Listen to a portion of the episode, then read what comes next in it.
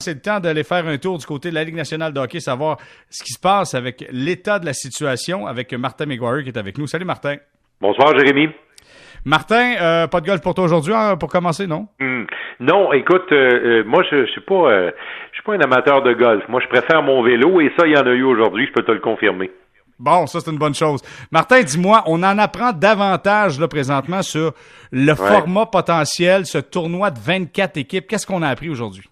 Ah, c'est euh, le collègue Elliot Mun euh, du réseau Sportsnet qui aurait mis la main sur ce qui aurait sur la table entre les propriétaires et les joueurs, ce, ce, dont on a abouti au cours des dernières semaines de travail où les deux côtés ont participé, autant du côté des propriétaires, des directeurs généraux que du côté des joueurs. On se souvient, euh, Jérémy, on s'en était parlé la semaine dernière, le directeur général des Flames de Calgary qui avait laissé sous-entendre que bientôt il faudrait accoucher de quelque chose euh, parce que l'horloge continuait de tourner et euh, les semaines avancent. Alors peut-être que ce quelque chose est ce dont je vais vous expliquer.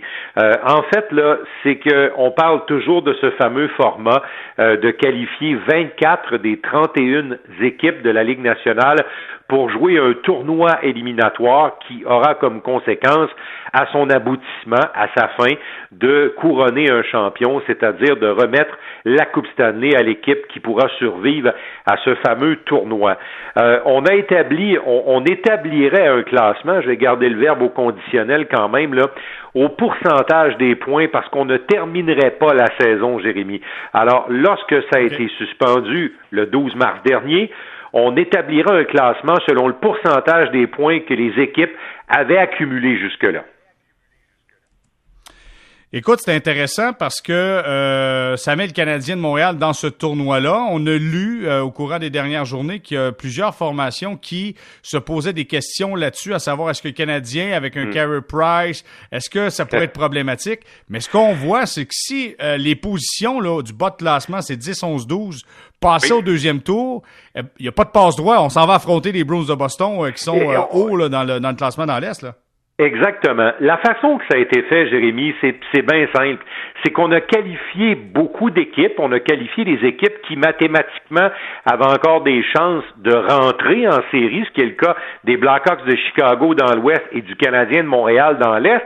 Mais on n'a pas voulu euh, sacrifier les chances de ceux qui dominaient au moment où la pause a été faite. De sorte que dans l'Est, là, si vous prenez le pourcentage des points, là, c'est Boston 1, Tampa Bay 2, Washington 3, les Flyers 4, les Penguins 5, la Caroline 6, les Islanders 7, Toronto 8, Columbus 9, la Floride 10, les Rangers 11 et Montréal 12.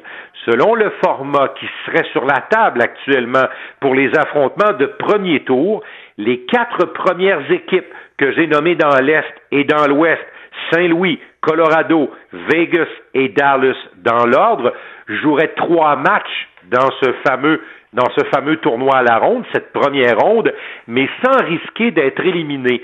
Ces trois matchs-là, pour ces favoris, serviraient de, entre guillemets, de remise en forme. Ce serait en quelque sorte leur passe qu'ils auraient obtenue en raison du fait qu'ils avaient de bonnes statistiques quand la saison s'est terminée. Alors, ça, la, suite va comme va comme le, le, euh, va comme suit là. Le favori numéro 5, Pittsburgh, affronterait Montréal au premier tour. Et le gagnant de ce match-là se retrouverait contre le favori numéro 4, les Flyers de Philadelphie. La position 6, les Hurricanes, affronteraient les Rangers 11 et pourrait ensuite, le gagnant pourrait croiser le fer avec les Capitals qui sont les favoris numéro 3. Tampa Bay, qui est favori numéro 2, attendrait la décision du match entre les Islanders et les Panthers de la Floride. Et finalement, Toronto, qui est le huitième favori, croiserait le fer avec les Blue Jackets. Et le gagnant de ces deux équipes-là se retrouverait contre Boston. Mais comme tu viens de, le mentionner, Jérémy, les favoris vont être favoris jusqu'au tour suivant, c'est-à-dire qu'ils ne sont pas menacés par le premier tour. OK, ça c'est clair, puis c'est intéressant de cette façon-là. Maintenant, est-ce qu'on a euh, planché sur des villes? On entend plusieurs choses. Évidemment, il y a Vegas qui résonne toujours. Comment on, comment on en parle présentement? Là?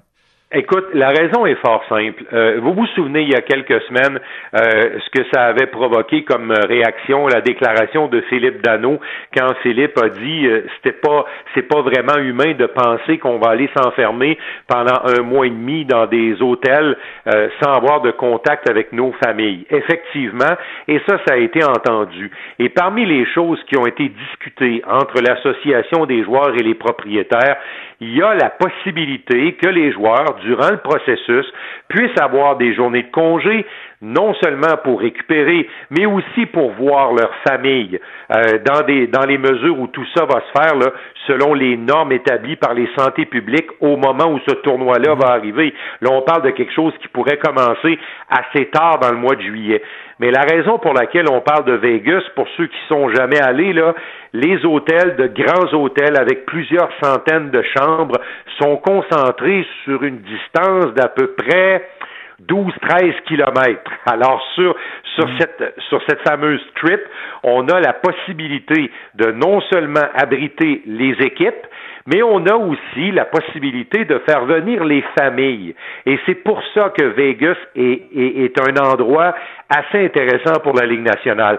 La NBA voudrait se tourner vers Orlando. Qu'est-ce qu'il y a à Orlando? Il y a le parc de Walt Disney. Et autour du parc de Walt Disney, il y a des centaines et des centaines, des milliers de chambres d'hôtel pour exactement les mêmes raisons. Accommoder les équipes, mais aussi peut-être accommoder les familles famille des joueurs lorsqu'on donnera des répits pour qu'il puisse y avoir des contacts entre les familles et les joueurs. Ça, c'est le point, ça, c'est un point très important euh, dans la négociation qui a été faite. Et n'oubliez pas que les propriétaires qui négocient à la table, en fait, qui négocient, je devrais enlever le terme négocier parce que c'est plutôt du travail qu'ils font. Les propriétaires qui travaillent à la table à NBA avec les joueurs dans certains cas, sont les mêmes qui travaillent à la table de la Ligue nationale. Alors, c'est sûr que les idées se croisent, euh, Jérémy, et c'est sûr que les solutions de l'un sont aussi des solutions intéressantes pour l'autre. Alors, ce que Elliot Friedman nous apprend en ce qui a trait au format dont je vous ai donné euh, une esquisse ce soir, là, ne vous surprenez pas que ce format-là soit aussi un format qu'utiliserait la NBA, parce que ces gens-là travaillent à peu près sur la même affaire, avec à peu près le même nombre d'équipes et avec des enjeux un peu semblables, c'est-à-dire trouver une patente en bon québécois qui va générer de l'intérêt, qui, malgré le fait que ça va se passer sans spectateurs, pourrait aussi générer tellement d'intérêt que des commanditaires aimeraient s'y coller et que des codes d'écoute intéressantes éventuelles permettent à tout ce beau monde-là de sauver un peu la mise ultimement sur le plan économique. C'est quand même une infrastructure qui est assez gigantesque. Si on pense à amener les familles en plus, les formations qui sont là, jouer sur un même lieu, écoute, ça prend de l'organisation de façon euh, de façon majeure pour s'assurer que ça fonctionne bien. Là. Oui, mais il euh, faut quand même dire que ces endroits-là, le Orlando euh, et, et, Vegas, sont pas des endroits très fréquentés par les temps qui courent, par les touristes. Là. Alors, tu sais, il y a, y a de la place. Là. Puis, euh, quand on parle d'amener les familles, comprenons-nous bien, là, j'ai pas l'impression que les familles vont avoir le, loisir de rester pendant un mois et demi la, la, la, durée du tournoi. Et de toute façon, Jérémy, que ce soit un mois et demi ou même deux mois, ce fameux tournoi euh, en cours de route, il y a des équipes qui vont être éliminées dans le processus. Là. Euh, ça se peut bien que l'aventure du Canadien se termine à jouer trois matchs et puis bye, on s'en va. Euh, alors, tu sais, il y a ça aussi, là. C'est qu'il y a une lourdeur au départ, mais au fur et à mesure qu'il y aura des, éliminations, c'est un peu comme un grand tournoi de tennis. Hein? C'est un peu comme quand on organise la Coupe Rogers. Euh, dans les premiers jours de la Coupe Rogers, il y en a du monde. Tu sais, les voitures qui transportent les joueuses ou les joueurs, dépendamment de l'année et tout ça. Écoute, c'est une très grosse logistique, mais plus la semaine avance et, euh, et plus le nombre de joueurs diminue avec l'intensité des matchs qui augmente, euh, les spectateurs sont présents, mais la logistique autour des joueurs, du déplacement et de tout, des heures de, des heures de pratique, des, des heures de, réserve, de, réservation des terrains de pratique, euh, des entraîneurs et tout ça, ça diminue. Alors le tournoi de la Ligue nationale tel que proposé, euh, va créer à peu près le même phénomène. Là. Quand on sera rendu euh, au quart de finale, aux demi-finales et à la finale, qui devrait ressembler à la formule habituelle, écoute, il va rester quatre équipes et ultimement seulement deux équipes. Alors c'est pour ça que ça mhm. peut être plus facile à gérer. Ce qui va être intéressant de voir, c'est quelle sera la place des villes canadiennes dans tout ça. Euh, est-ce qu'il y aura une ville canadienne? Euh, est-ce que ce sera une ville américaine qui pourrait être Vegas et une ville canadienne? Ça, ça va être drôlement intéressant. On sait que le report de l'ouverture des frontières, on s'en est parlé hier, ne semble pas contrecarrer les plans de la Ligue nationale parce que ce report de 30 jours au niveau de l'ouverture des frontières euh, n'arrive pas en conflit avec les, ébauches euh, de scénarios qui sont sur la table actuellement entre la Ligue et, ses propriétaires et, ses joueurs, bien sûr. Euh, Martin, crois-tu qu'on on devrait s'enligner un peu sur ce qu'on a lu à gauche et à droite, le 7 à 10 jours potentiel, avant d'annoncer quoi que ce soit du côté de la Ligue nationale? Ben écoute, euh, euh, tout est encore ouvert par rapport à ça, là, euh, mais on sent que les choses s'activent. Là. Il y a des fuites et il y a, y a des fuites d'informations et c'est pas pour rien qu'il y a des fuites. C'est que là, on arrive probablement dans le dernier droit, là, où les joueurs auront probablement à voter bientôt, où les gouverneurs ont eu ont eu à se à discuter de ça cette semaine. Là. nous, on avait bien sûr le, le, jour férié, là. Alors les gouverneurs ont, ont discuté ce lundi il y en a été certainement question de tout ça pour qu'on aboutisse à une fuite aujourd'hui et qu'on connaisse en tout cas en quelque sorte une partie du plan qui est sur la table. Ça, c'est sûr. C'est parce qu'on arrive dans le dernier droit. Je, réfère à nouveau aux propos de Brad Treliving, euh, le directeur général des Flames de Calgary. Ça a plein de bon sens. Sa phrase était courte.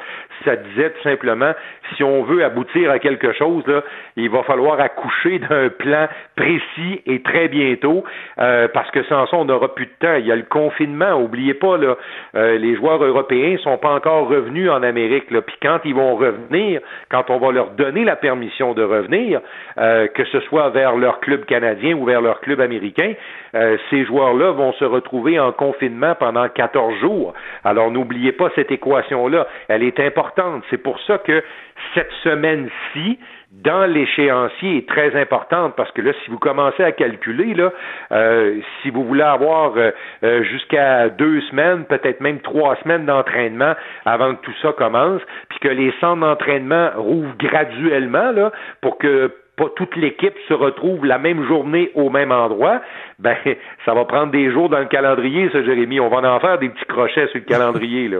Alors c'est pour ça qu'il faut qu'on accouche de quelque chose très bientôt. Parfait, on va suivre le dossier évidemment, Martin. Maintenant, hier, on a parlé de Caden Primo qui a été élu euh, recrue de l'année dans la Ligue américaine de hockey. Vous avez eu la chance de lui parler aujourd'hui? Oui, effectivement, on a parlé d'une première année assez intéressante pour lui quand même, euh, Jérémy. Euh, il a passé le cap des 30 matchs joués. Ça, je pense que c'est extrêmement important pour lui. il y a une fiche gagnante avec une équipe qui s'est pas toujours comportée comme une équipe gagnante, qui a terminé la saison et qui se dirigeait peut-être vers une participation en série ou en tout cas tout près d'eux. Et Primo a été un acteur important là-dedans. Alors ça, c'est bon pour sa carrière à seulement 20 ans, euh, nommé donc parmi les étoiles, les recrues étoiles de la Ligue américaine. Euh, d'ailleurs, il nous a parlé de cette première saison euh, où il a eu à gérer des hauts et des bas certains, à certains moments, mais vous allez sentir dans le ton de voix que Caden Primo est pas très nerveux. Alors quand il arrive des bas, ça doit être, je dirais pas que c'est facile, mais c'est peut-être plus facile pour lui à gérer les bas lorsqu'ils surviennent. You know, I was able to uh, have a few um, goalie partners, so learning from all of them was was immense, and uh, you know, just being able to get into the, the pro setting um, on the ice and off the ice, um, and I really understand what what it is and what it takes to to be a pro. Um, was was also huge.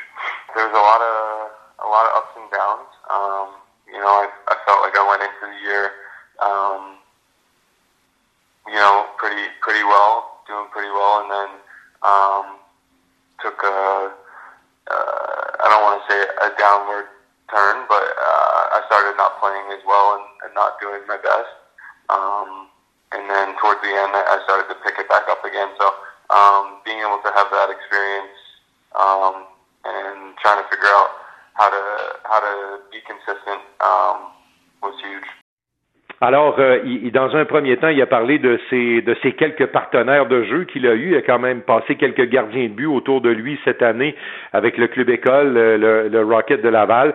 J'ai essayé de prendre un peu d'informations de tout ce qui, de tout ce qui m'entourait. Euh, il a également euh, rendu hommage un peu plus tôt à Marco euh, Marciano, son entraîneur des gardiens de but, celui qui est en quelque sorte le Stéphane Waite du Rocket de Laval. il a dit qu'il a beaucoup appris à ses côtés au cours de la saison euh, dans l'extrait qu'on vient d'entendre également, c'est intéressant parce que pour arriver à, une certaine constance dans, dans, ses performances, il y a eu à saisir exactement, quand, quand lui avait l'impression de bien travailler puis que les résultats n'étaient pas là, vice versa, quand il jouait peut-être pas nécessairement de grands matchs, mais que l'équipe gagnait. Pour un jeune, Jérémy, il y a une espèce d'équilibre à aller chercher là c'est important. Puis euh, dans l'équilibre des émotions, c'est aussi très important. Tu peux pas t'effondrer après une défaite euh, parce que le match d'après, on compte sur toi, bien évidemment. Évidemment, oui, tu as bien raison, mais le jeune apprend tellement à la vitesse grand V avec le Rocket et euh, j'imagine que malgré des moments peut-être plus difficiles, il doit avoir vécu des moments qui étaient vraiment... Euh, qui se souviendra tout jamais, j'en suis convaincu. Ça, c'est sûr. Je pense qu'il il a, il a beaucoup insisté sur les deux matchs qu'il a joués dans la Ligue nationale. On rappelle qu'il a affronté l'Avalanche du Colorado au Centre Bell. Ça a été son premier match. Malheureusement, il a perdu ce match-là. Sa première victoire est venue un peu plus tard, une victoire quand même à l'arraché, une victoire en prolongation contre les sénateurs d'Ottawa. Et celle-là, euh, cette journée-là, ce moment-là, sera quelque chose de très précieux pour lui. Il nous en parle. Uh, probably the, the win against Ottawa uh, when I was with Montreal. Um, you know, I, uh, you know, sometimes if, if you're winning, you, you look up and you're counting down the clock.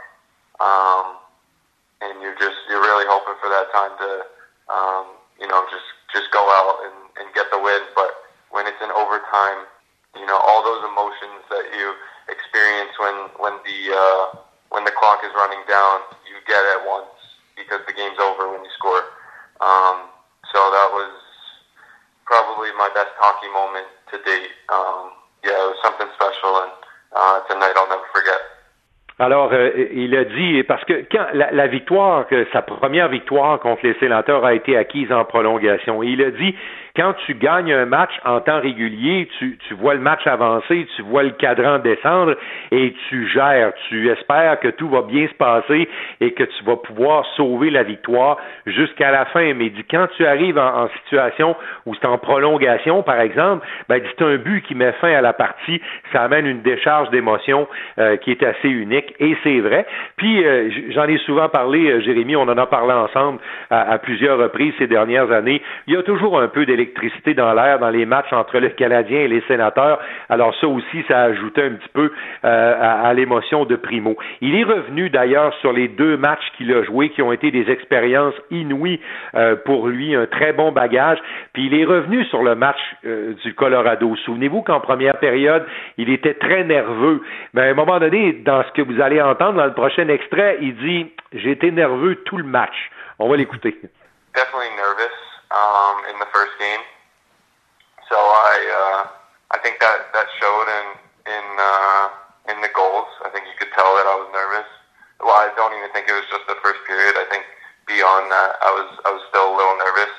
Um, but then in the next game, having that um, you know familiarity of playing um, a game before, uh, it kind of Alors ça s'est euh, ça s'est passé difficilement en première période contre l'Avalanche. Ensuite, il s'est ressaisi. On l'avait senti dans le match un peu plus solide, mais il dit je me sentais quand même euh, nerveux. C'était une première pour lui. Dans le deuxième match, sachant un peu plus à quoi s'attendre, c'est c'est devenu en tout cas plus facile à gérer euh, cette nervosité, Jérémy.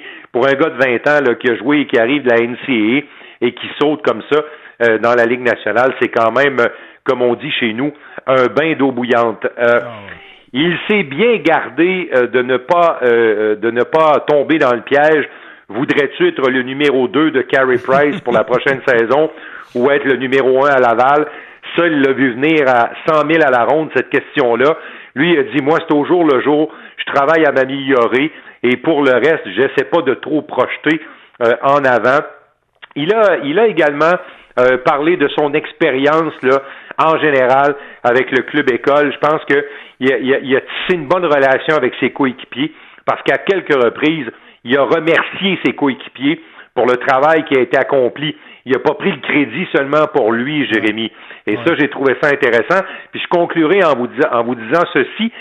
Si vous pensez que pour garder les buts à Montréal, il faut avoir du sang-froid, il faut être calme, je ne sais pas pour la technique, je ne sais pas comment ça va évoluer dans les prochaines années avec Primo, mais pour ce qui est du sang-froid et du calme, ça, il l'a, je peux vous le dire. Bon, mais c'est une bonne chose. Voilà une bonne chose parce que il y aura des euh, un poste important à combler un moment donné dans l'organisation. À quelle place, on ne sait pas. On lui laissera faire euh, son avenir avec l'organisation du Canadien. Mais comme on s'est euh, on s'est dit hier, Jérémy, puis je le répète pour les gens qui n'étaient pas à l'écoute peut-être là, moi je pense que aux côtés de Price l'an prochain là. Euh, dans la Ligue nationale, c'est probablement le moins bon scénario pour Caden Primo. Là. Euh, personnellement, moi je pense que aux côtés de Price, c'est la place d'un gardien d'expérience, euh, un gars près de la trentaine qui aura du vécu dans la Ligue nationale, qui prendra ce, ce, poste de numéro 2 plein les avec à bout de bras, là, un peu comme Yaroslav Alak l'a fait à Boston au cours des dernières saisons. Et Primo, lui, ce sera d'avoir le plus de rondelles possible dans la Ligue américaine et de connaître du succès.